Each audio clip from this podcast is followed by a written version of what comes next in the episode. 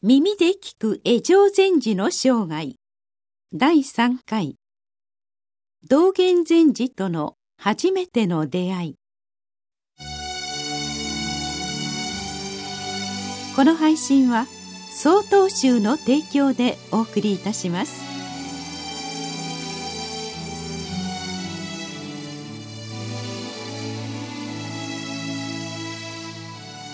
江上禅師が奈良遠野峰の地において各案のもとで修行している時中国から帰国した道元禅師が京都建仁寺に滞在しているとの話が伝わってきました。江上禅師は比叡山では天台宗の教えを学びまた聖空について浄土宗の修行もしました。さらにはこの遠野峰の地において達磨宗の教えにも参じています。道元禅師はこの上さらに何を伝えようというのか。いずれ道元禅師のもとに赴いてその教えを確かめてみようと考えられたのです。ちょうどこの時期安定2年西暦1228年。奈良興福寺の宗徒が遠野峰を襲うという事件が起こっています。この事件はやがて南都と北嶺との合戦にまで発展していきます。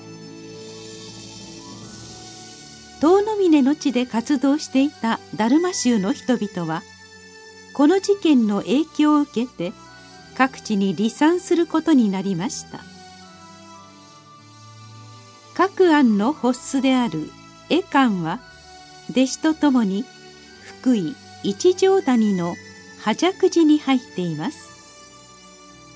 一方江上禅師は各案と共に遠野峰の山中に隠れじっと時が過ぎるのを待っていたのです。そして事件の騒動がようやく収まった頃江上禅師は京都の道元禅師のもとを訪れました。寛義元年西暦1229年のことです。当時道元禅師は建仁寺の達中に滞在されていました。かくして道元禅師と江上禅師が初めて出会われたのでした。江上禅師はこれまでに学んできたことについて道元禅師と共に語らい合いました。そして江上禅師は自らが学んできたことが確かなものであると安心したのです。それとともに道元禅師の見識の高さに対して尊敬の念を抱かれたのです。しかし数日が経つと道元禅師はこれまでと全く異なる見解を示されました。その教えとは座禅修行を第一として士官多座に努めまた日常生活のあらゆる場面を仏道実践の場と捉えながら修行することを説くものでした。これこそが道元禅師がもたらされた昇殿の仏法だったのです。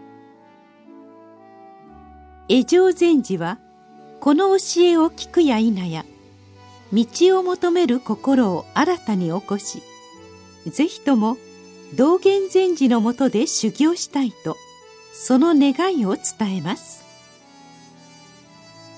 しかし当時の道元禅師は建仁寺に一時的に滞在している身でした。そこで道元禅師は活動拠点を構えた時を待って再び訪れるようにと告げられたのです。江上禅師は道元禅師の言葉を受け時が来るのを待つことにしたのでした。それからしばらくして道元禅師は自らの活動拠点となる高尚寺を京都深草の地に建立されます。江上禅師は揚々とした心持ちで道元禅師のもとを訪れることとなるのですがそれはまた次のお話。